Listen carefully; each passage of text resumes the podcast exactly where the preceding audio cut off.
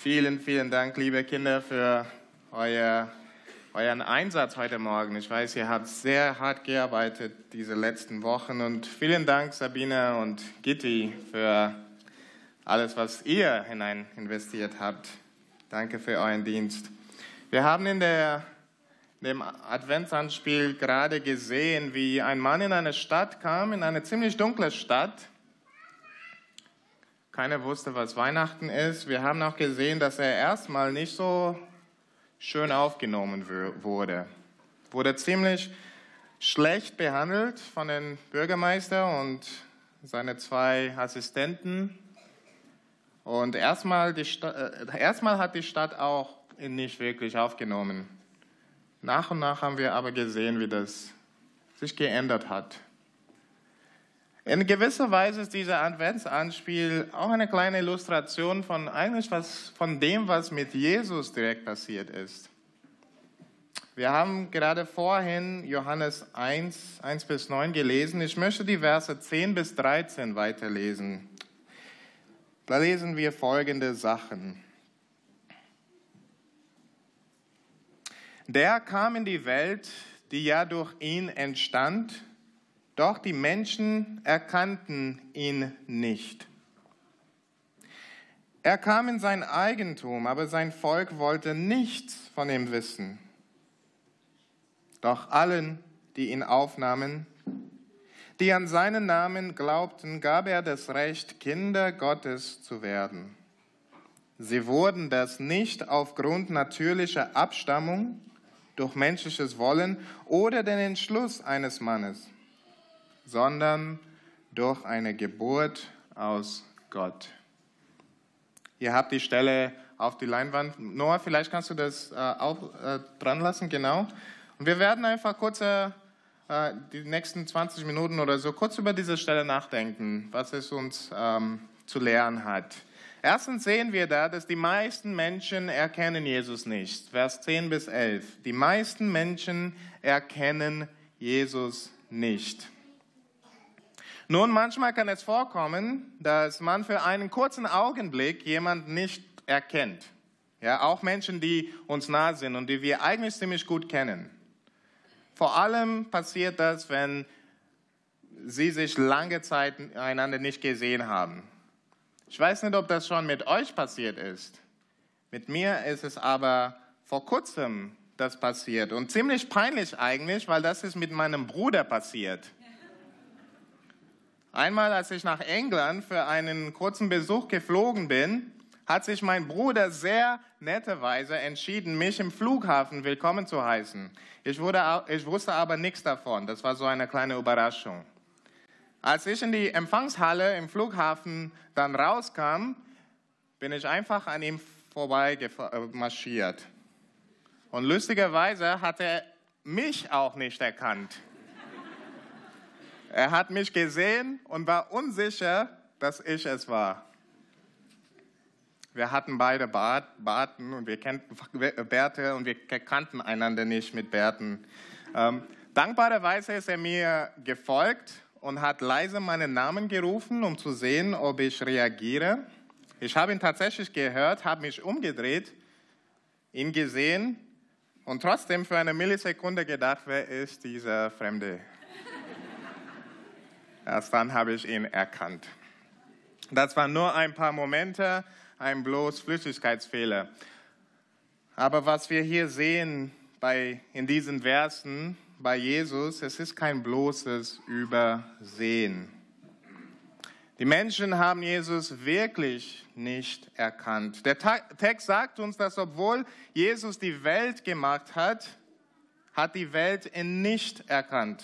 Und sein eigenes Volk, ja, quasi seine Familie, wussten nicht, wer er ist. Könnt ihr euch das vorstellen? Könnt ihr euch vorstellen, Kinder, ihr kommt eines Tages nach Hause von der Schule und eure Eltern und Geschwister plötzlich erkennen euch nicht und sagen, geh aus dem Haus raus, was machst du hier? Das wäre furchtbar. So war es aber bei Jesus. Er kam in die Welt, die er geschaffen hatte, zu, dem, zu seinem Volk, das ihm ganz besonders gehörte. Und sie haben ihn nicht erkannt und kein schönes Willkommen gegeben. Gleich am Anfang sehen wir Schwierigkeiten. Kein Platz für ihn in der Herberge, sondern nur im Stall. Als Säuglinger wurde er vom König Herodes aufgesucht, um getötet zu werden. Später in seinem Leben wurde er verfolgt von den religiösen Menschen, obwohl er nur Gutes tat. Und dann wurde er von den Juden und Römern an einem grausamen Kreuz genagelt. Jesus wurde nicht nur nicht erkannt, er wurde sehr schlecht behandelt von Menschen, die ihm ihre, ihr Leben zu verdanken hatten. Und heute, glaube ich, ist es nicht anders, oder? Auch heute wird Jesus nicht erkannt von den meisten Menschen. Viele Menschen wollen nichts über ihn wissen, auch am Weihnachten leider. Obwohl es im Weihnachten um Jesu Geburt geht, gibt es viele Menschen, die Weihnachten mögen, nur weil sie Geschenke bekommen oder weil sie Ferien haben. Aber Jesu Geburt zu feiern, ist ihnen eigentlich egal. Jesus ist ihnen egal. Warum ist es so? Warum erkennen Menschen Jesus nicht? Vielleicht, weil sie nie von ihm gehört haben und keine Ahnung haben, dass es am Weihnachten um ihn geht. Und wenn das der Fall ist, sollen wir ihnen helfen, das zu verstehen und ihnen von Weihnachten zu erzählen. Aber viele haben schon von Jesus gehört und wollen trotzdem mit ihm nichts zu tun haben. Vielleicht, weil sie keine Zeit für ihn haben, weil andere Dinge einfach wichtiger sind. Vielleicht auch, weil sie nicht mögen, was er sagt und wollen lieber äh, leben, wie es ihnen selbst gefällt. Vielleicht machen sie Dinge, von denen sie wissen, dass sie Jesus nicht gefallen würden, aber sie wollen trotzdem das nicht aufgeben. Ein paar Kapitel später in Johannes 3 lesen wir folgende Worte. Das ist aber das Gericht, dass das, Welt in die, dass die, das Licht in die Welt gekommen ist und die Menschen liebten die Finsternis mehr als das Licht, denn ihre Werke waren böse. Wenn du heute hier bist und Jesus noch nicht erkannt hast, möchte ich fragen, warum ist das so? Was ist dein Grund? Ich möchte dich einladen, dich mit mir nach dem Gottesdienst darüber auszutauschen. Wir wollen dir als Gemeinde helfen, Fragen zu beantworten, die du vielleicht noch hast.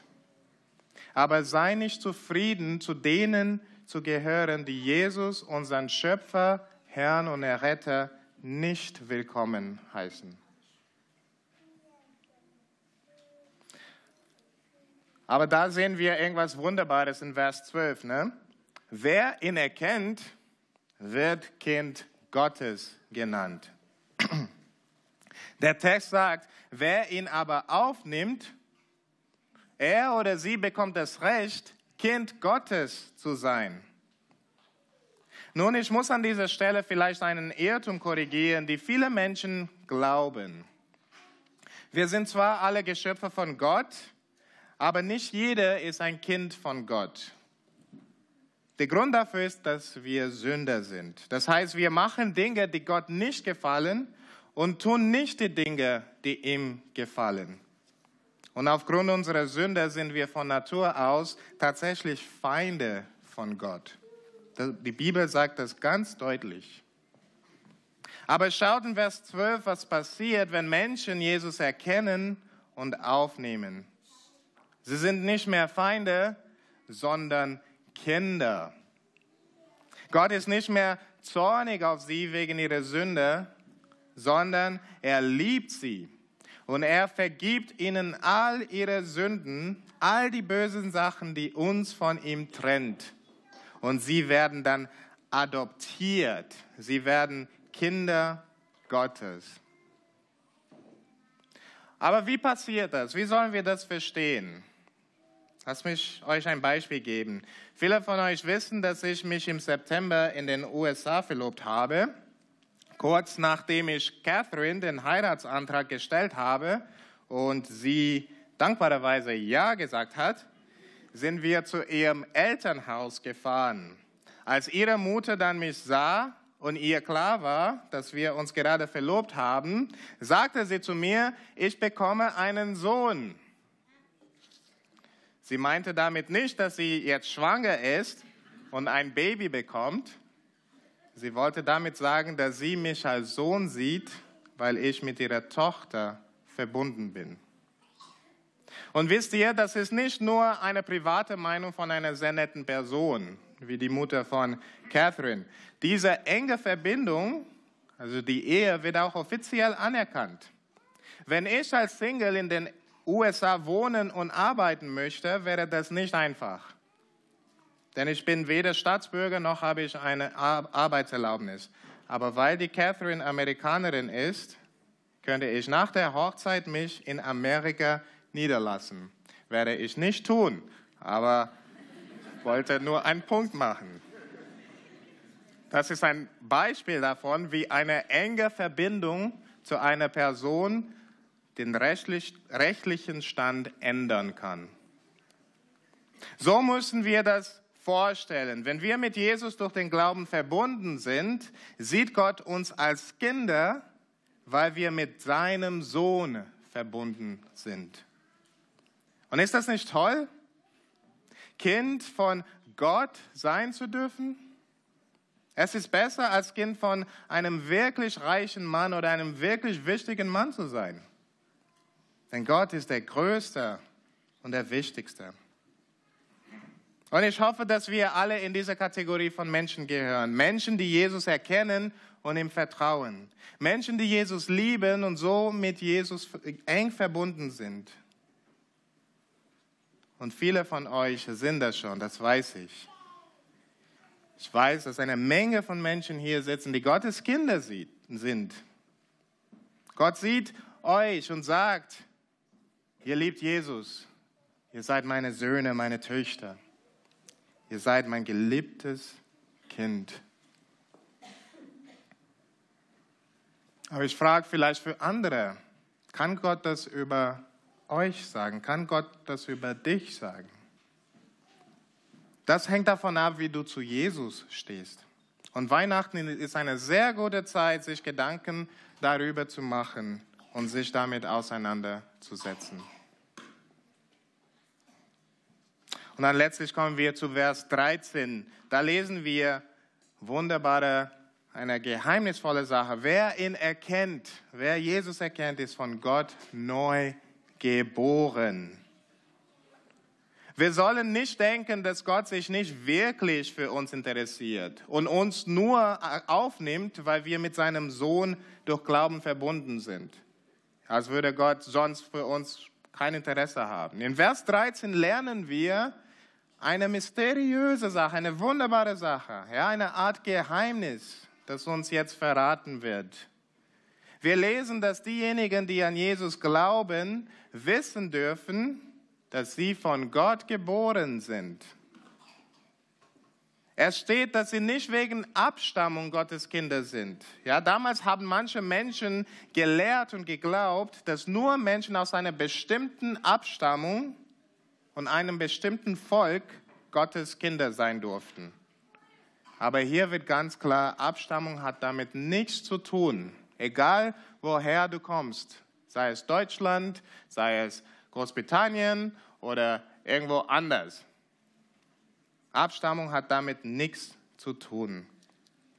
Man wird auch nicht Gottes Kind durch menschlichen Entschluss oder Wollen, steht da. Das heißt, es ist nicht davon abhängig, wie viel man weiß oder wie schlau man ist oder was für Verlangen oder Geschmack man hat.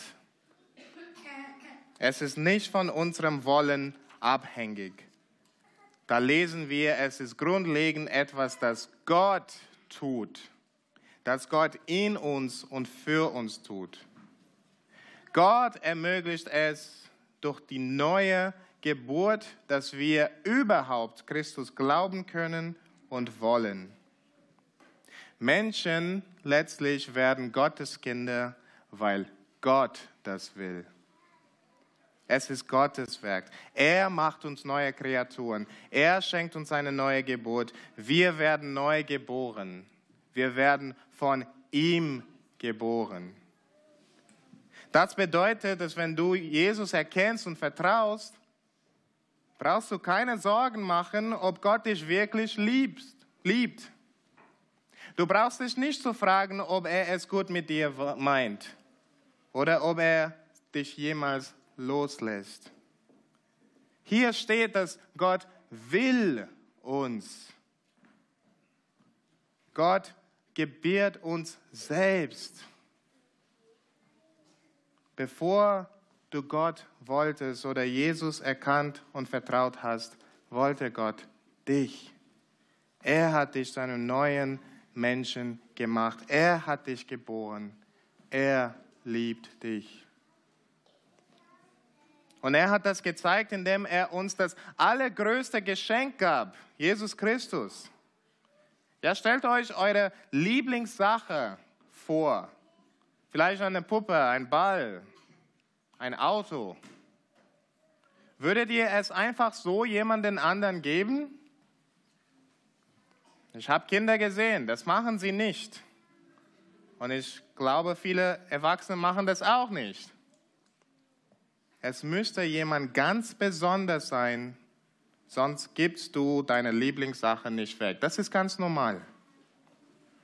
Das heißt, wenn Gott uns seine Lieblingssache oder in diesem Fall seine Lieblingsperson gibt, heißt es, dass er uns wirklich lieben muss. Und die Bibel sagt, dass Gott uns mit Jesus so viel mehr dazu schenken will, weil er hat uns schon das Größte gegeben. So groß ist Gottes Liebe. Und so, ihr Lieben, an diesem Weihnachten vergiss nicht denjenigen, um den es in Weihnachten tatsächlich geht. Es geht um das Kindlein Jesus, das nicht von allen erkannt wurden.